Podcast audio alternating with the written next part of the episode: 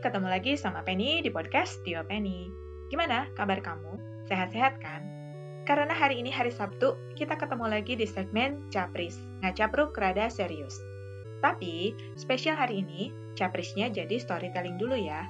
Soalnya, kalau di pos hari Senin besok, waktunya nggak pas sama World Storytelling Day yang jatuh setiap tanggal 20 Maret. Dan untuk kesempatan ini, saya mau melibatkan anak saya. Yang pertama ini, rekaman sekitar 6 atau 7 tahun yang lalu, saat saya membacakan There's a Cat in the Pocket karya Dr. Seuss. Selamat menikmati!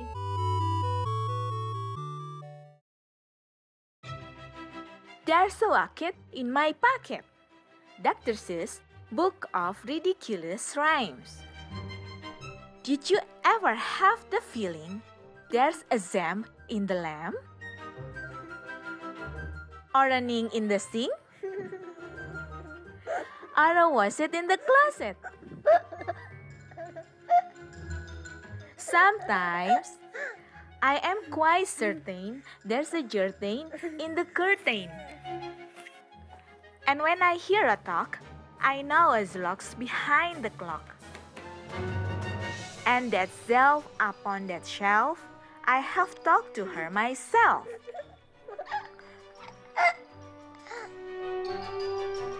Like the zebra on the table and the gear beneath the chair. But the bofa on the sofa acts as if he doesn't care. I like the gilling on the ceiling and the zower in the shower. And the nutbirds in the cupboards, I do like them a lot. But that nooth crush on my toothbrush, well, some are nice, but he is not. The yaps on the steps are always fun to have around. And so are many, many other friends that I have found. Like the teller, kneller, and the geller, and the deller, and the beller, and the weller, and the zeller in the cellar. There's the yodel in the bottle, whom I do not wish to keep. But the zillow on my pillow always helps me fall asleep.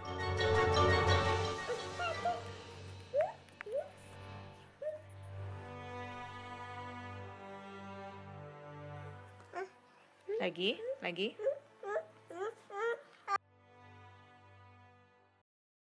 Gimana? It was long long time ago dan anak saya sekarang udah besar. Waktu itu kayaknya dia 2 apa 3 tahun gitu loh umurnya. Nah, sekarang saya akan ngajak dia untuk storytelling sendiri ya, bareng saya maksudnya, di collab bareng saya. Nah, menurut Wikipedia, tema World Storytelling Day tahun 2021 ini adalah New Beginning. Saya nemu cerita rakyat ini di e-library Kota Cimahi, judulnya Suri Ikun dan Dua Ekor Burung cerita dari Nusa Tenggara Timur. Di versi bukunya ada dua bahasa, bilingual. Jadi anak saya, Zaidan, akan bacain versi bahasa Indonesia, saya akan bacain versi bahasa Inggrisnya. Bilingual gitu ceritanya. Oke, kami mulai ya. Halo, halo. Kembali lagi bersama Zaidan Akmal Nuh. Hari ini kita ngapain ya, Bro? baca buku lah yang judulnya Suri Ikun dan Dua Ekor Burung dari Nusa Tenggara Timur. Yeah. Suri Ikun and the Two Birds. Suri Ikun dan kakak-kakaknya mendapat tugas dari ayah. Akhir-akhir ini kebun kita dirusak babi hutan. Kita harus bergantian menjaga kebun tiap malam agar panen kita tidak gagal. Kata ayah, si sulung menguap. Tapi kalau malam aku mengantuk, ayah. Suri Ikun and his older brothers received some chores from their father. Recently, our garden suffers damage from some hogs. We must take turn to guard it every evening, so that our harvest won't fail, said the father. The oldest yawned.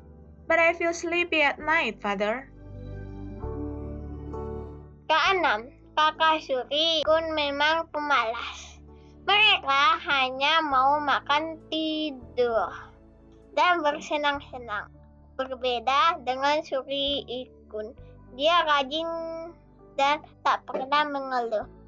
Aku saja yang menjaga kebun-kebun kita, ayah, kata Suri Ikun. Suri Ikun's six brothers were lazy boys. All they did were eating, sleeping, and having fun. Suri Ikun was different. He was a diligent boy who never complained. Let me guard our garden, father, said Suri Ikun. Ayah bersikeras agar keenam anaknya bergantian menjaga kebun. Tidak adil.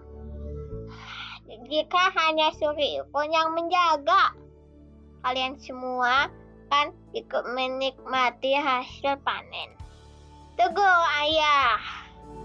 Keenam, kakak Suri Ikun pun mengangguk dengan terpaksa.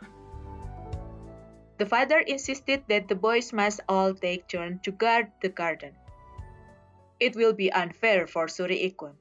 Didn't you all enjoy the harvest? scolded the father. All of them nodded reluctantly. Malam harinya mereka mulai berjaga. Kita gantian ya, kata si sulung. Siapa yang pertama jaga? Kata kakak Suri Ikun. Yang lain, aku saja, jawab Suri Ikun. That evening, they started the watch. We take turn, okay? said the oldest. Who's the first to guard? asked one of the boys. Let me be, Suri Ikun answered. Malam itu, Suri Ikun duduk di kebun. Kakak-kakaknya berjanji akan menggantikannya dalam dua jam. Dua jam telah berlalu, tapi tak ada satu kakaknya yang muncul. Ke mana mereka? Apa mereka lupa? Suri Ikun gelisah. Suri Ikun took a seat in the garden. His brothers promised to replace him after two hours. Two hours already passed, but none of his brothers came. Where are they? Don't they forget? Suri wondered. Jam demi jam berlalu. Suri Ikun masih duduk di kebun. Hmm, mereka benar-benar lupa. Ya sudah, tidak apa-apa. Aku kuat kok jaga semalaman. Suri Ikun pun membesarkan matanya melawan pantuk. Hours passed, and Suri Ikun was still in his seat in the garden. Hmm, they probably forget. All right, no problem. I think I am fit to stay all night long. Suri Ikun widened his eyes, struggling against his sleepiness. Tiba-tiba, Suri Ikun melihat bayangan bergerak cepat. Aha, itu pasti babi hutan. Dengan sigap, Suri Ikun menyiapkan panahnya dan mengikuti bayangan tadi. Tidak benar, itu memang babi hutan yang merusak kebunnya. Suri Ikun pun membidik babi hutan itu. Suddenly, Suri Ikun spotted a flash of shadow. Aha! That must be the hawk! Skillfully, Suri Ikun prepared his arrow and followed the shadow. He was right. It was the hawk that made damage to his garden. Suri Ikun aimed for the hawk.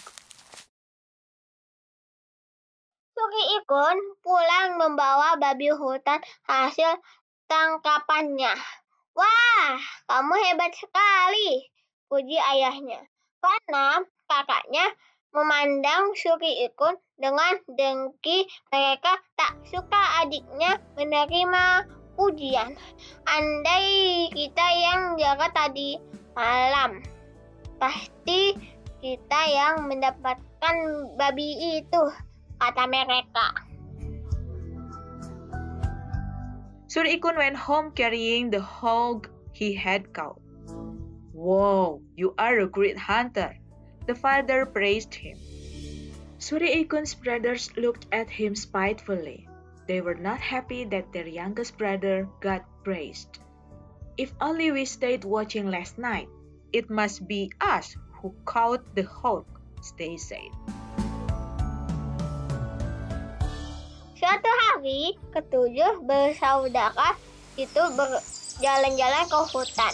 Mereka asik memetik buah dan memakannya. Demikian juga dengan Suki Ikun. Dia berlari, berlari ke sana, kemari, mengejar ketupai. One day, the seven brothers took a walk to the jungle. Along the way, they picked fruits and ate them. Suri Ikun was among them. He wondered about to catch a squirrel. Suri Ikun tak sadar. Dia berlari jauh. Karena kakaknya tak lagi kelihatan. Kakak, kakak, di mana kalian? Suri Ikun teriak nyeri. Namun, tak ada jawaban. Kakak, kakaknya sengaja tak menjawab panggilan Suri Ikun. Suri Ikun did not realize that he had run too far from his brothers. He could not see them around. Brothers, brothers, where are you? He shouted loudly.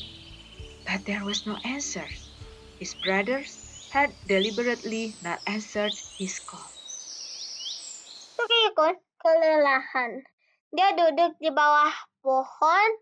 Hari pun semakin gelap. Uhu, aku harus bagaimana? Sukikun cemas tak kepalang. Tiba-tiba, pohon tempat dia duduk bergoyang-goyang. Bulu kuduk Sri Ikun meremang. Udara terasa dingin. Ada beberapa sosok besar dan kusan yang melintas.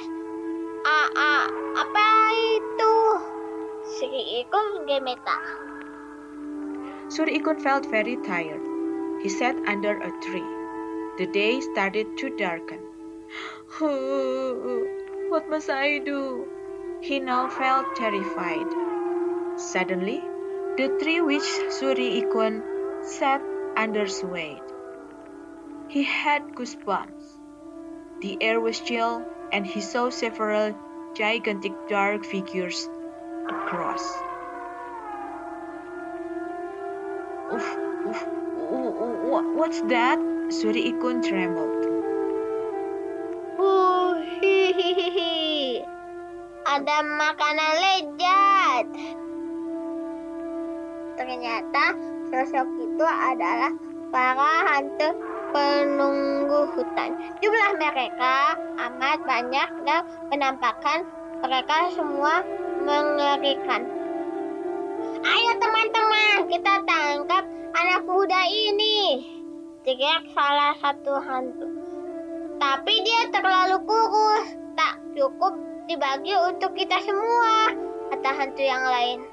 Kalau begitu, kita pelihara saja dulu sampai gemuk.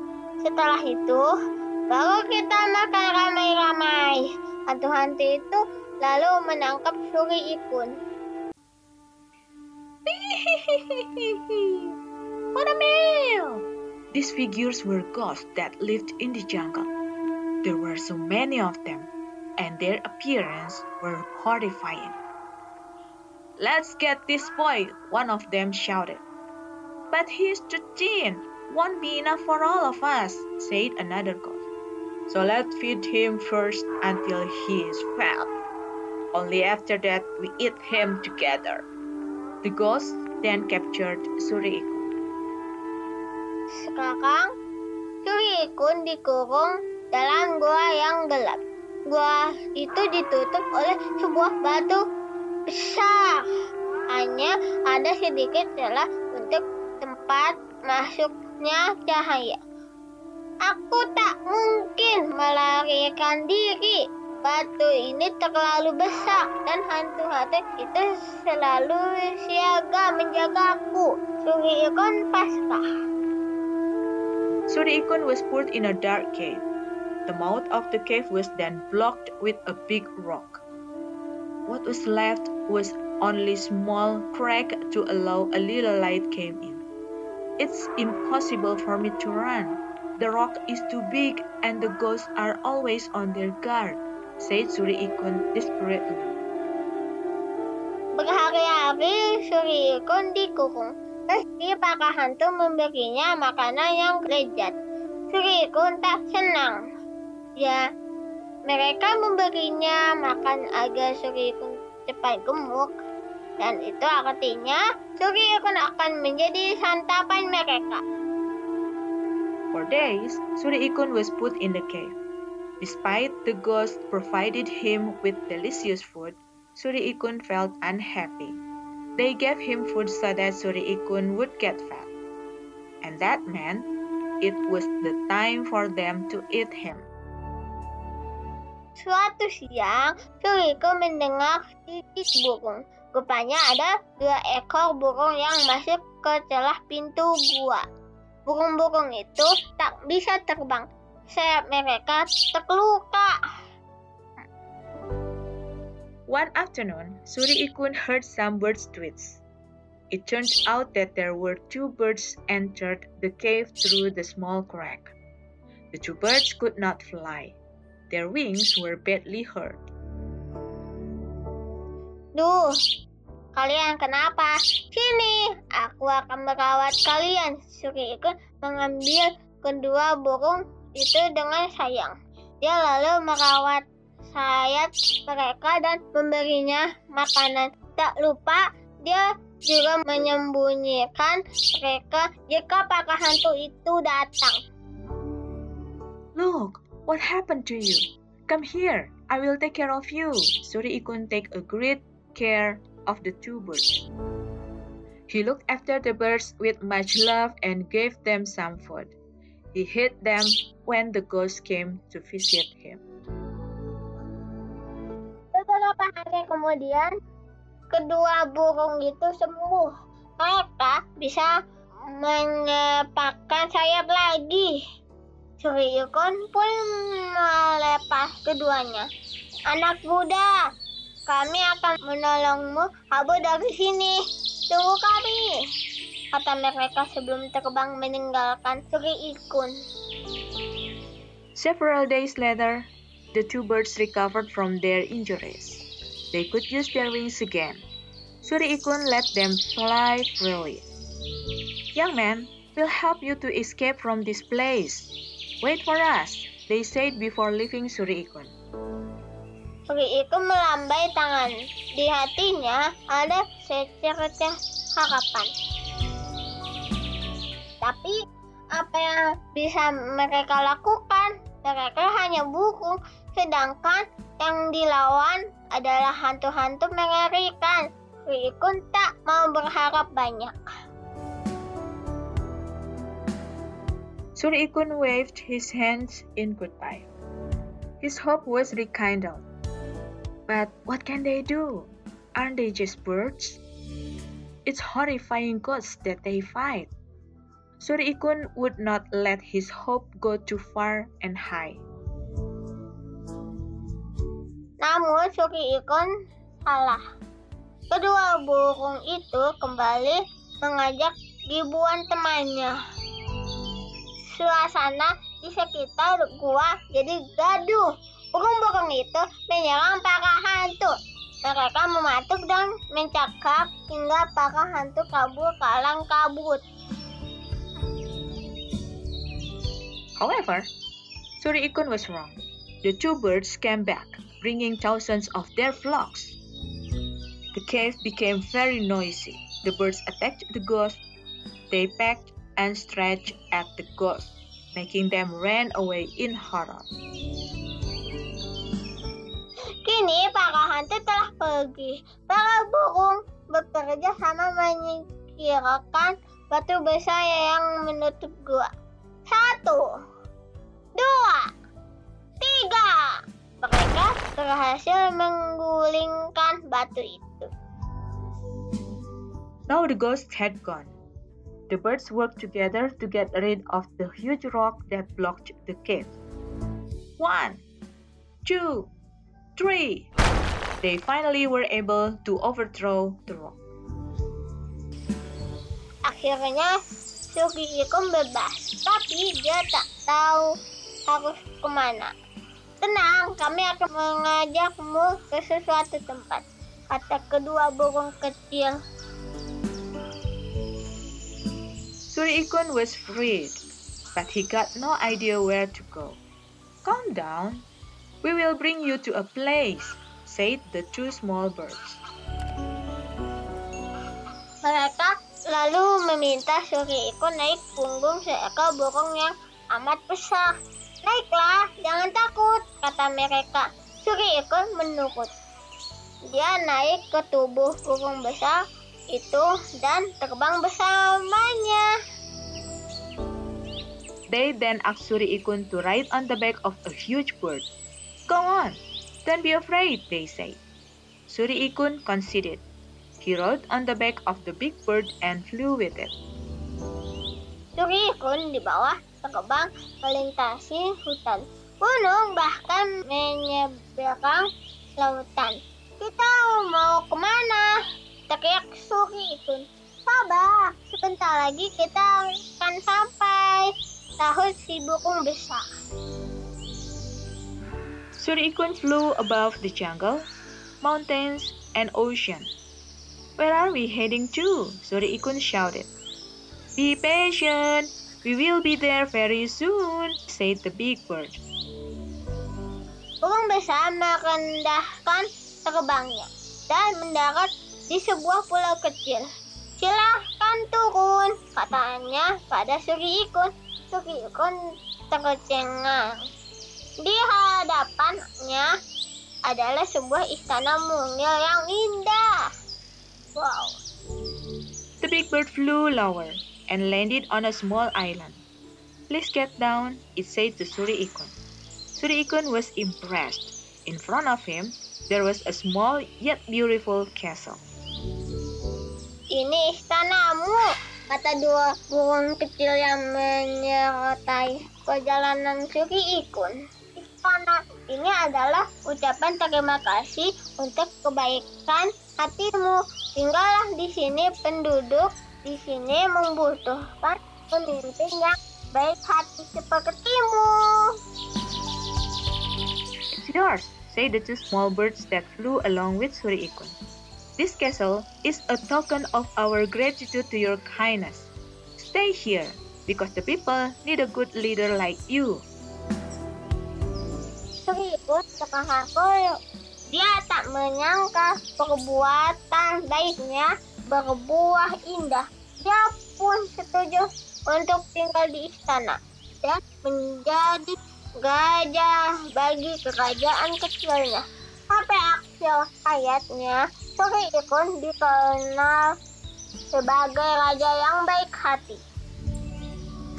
Suri Ikun felt moved. He did not expect that his good deeds would bring good fruits. He agreed to live in the palace and become the king. Until the day of he passed away, Suri Ikun was renowned as a generous king. Pesan moral. Sering kali kita malah menolong orang. Karena diri kita sendiri pun sedang mengalami kesulitan. Sebenarnya, kita tetap bisa menolong orang lain meski kita sedang dalam kesulitan. Tolonglah orang lain semampumu, asalkan ikhlas, maka kebaikan akan menyertaimu.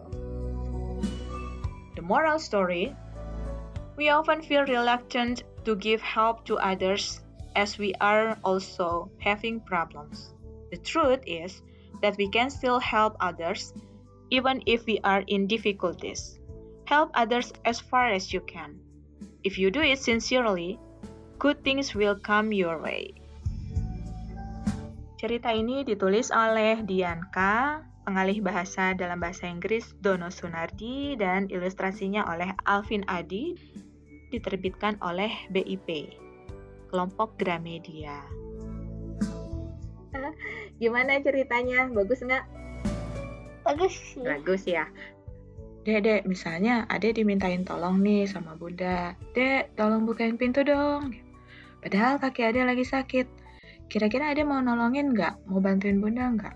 Walaupun kaki adek lagi sakit. Em, bisa sih, tapi Bisa ya? tapi, tapi tapi jalannya lambat. oh jadi lama, tapi tetap mau ya. Makasih ya, Dek. Sama-sama. Jangan lupa like dan subscribe. Makasih. Oke, bye. Gimana? Apakah kalian menikmati collaboration kami? Hari Senin tetap akan ada read aloud kok, tenang aja. Oke, sekian dulu kolaborasi saya dan Zaidan untuk World Storytelling Day 2021 di segmen checklist. Semoga bermanfaat. Jangan lupa follow Instagram saya di Diopenia di .o.penny. Kamu juga bisa join channel Telegram saya di t.me slash podcast. Kamu bisa dengerin podcast saya yang lain loh, di Bandungan aja, yang isinya tentang sejarah terbentuknya kota Bandung dan seterusnya. Makasih ya udah dengerin, kamu harus terus sehat biar bisa dengerin saya ngacapruk lagi. Jangan lupa, bahagiamu always comes first. Dadah!